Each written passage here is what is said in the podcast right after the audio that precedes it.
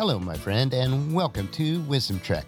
I am Guthrie Chamberlain, your guide to wisdom and creating a living legacy. Thank you for joining us for a five day per week wisdom and legacy building podcast. Today is day 751 of our trek, and it is Wisdom Wednesday. We continue this Wednesday to explore on our trek life through a biblical worldview. It is important as a Christ follower to interpret life through the lenses of a biblical worldview. This is a view of the world that is aligned with what the Bible teaches. We are exploring current issues that impact our world and society and comparing them through the lenses of the Bible instead of the lens of society, culture, modern media, and social media. I do not desire to tell you what to think, but to teach you how to think so that you may be able to filter current issues and events through your biblical worldview. I may explore opposing views and challenge you to think, and you may not always agree with my view, and that's okay. I am open to any comments that you might have on the subjects that we explore. We are broadcasting from our studios at the Big House in Marietta, Ohio. As more and more homes are decorated for Christmas, I enjoy looking at the beautiful homes. It reminds me that as part of my biblical worldview, we are celebrating the birth of Jesus Christ, who is the light of the world. A biblical worldview begins with God in Genesis chapter 1 verse 1. A biblical worldview is viewing the world, the beginning of the world, people in the world, problems of the world, governments in the world, issues in the world, solutions for problems in the world, and the future of the world through God's Word. When you boil it all down, though, there is only two opposing worldviews.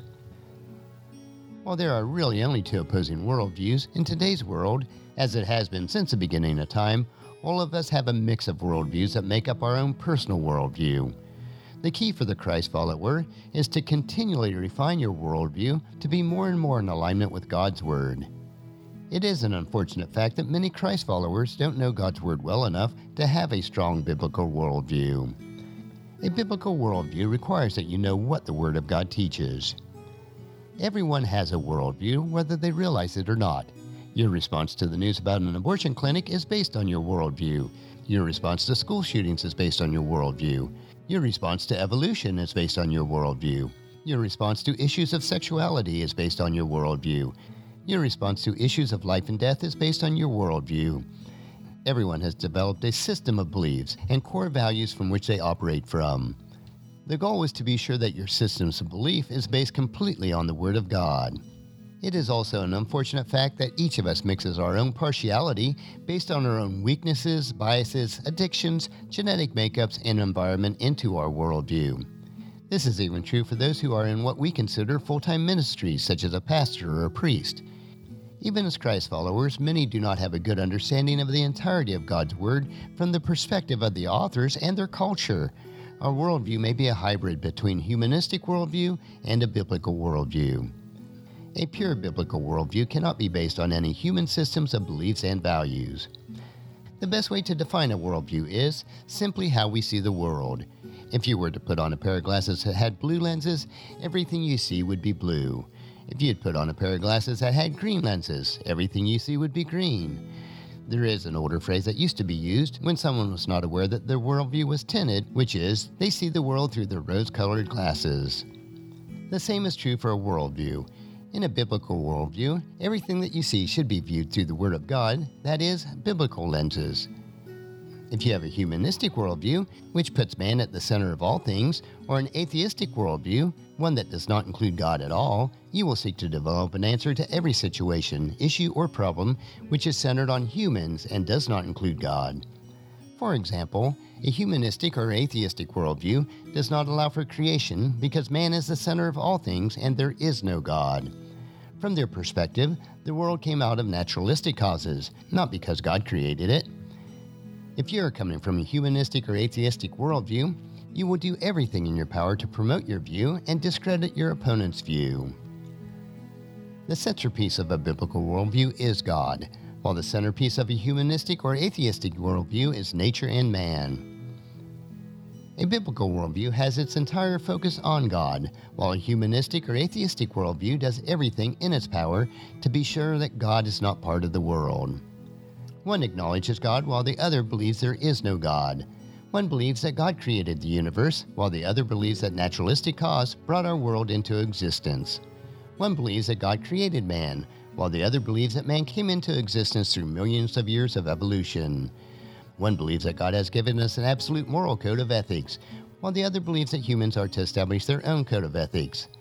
One believes that choosing to disobey God's word or sin is man's greatest problem, while the other believes that all are basically born good, but due to negative influences, some people have become bad.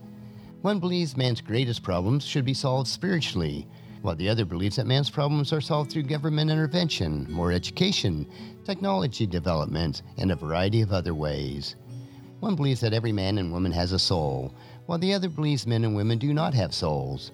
One believes that every man and woman has an eternal destiny, while the other believes that either life ends at death or they believe in some system of reincarnation. Unfortunately, both the Christ follower and the humanistic people have a mix of biblical and naturalistic worldviews. Developing and maintaining a worldview has far greater impact than you might initially think.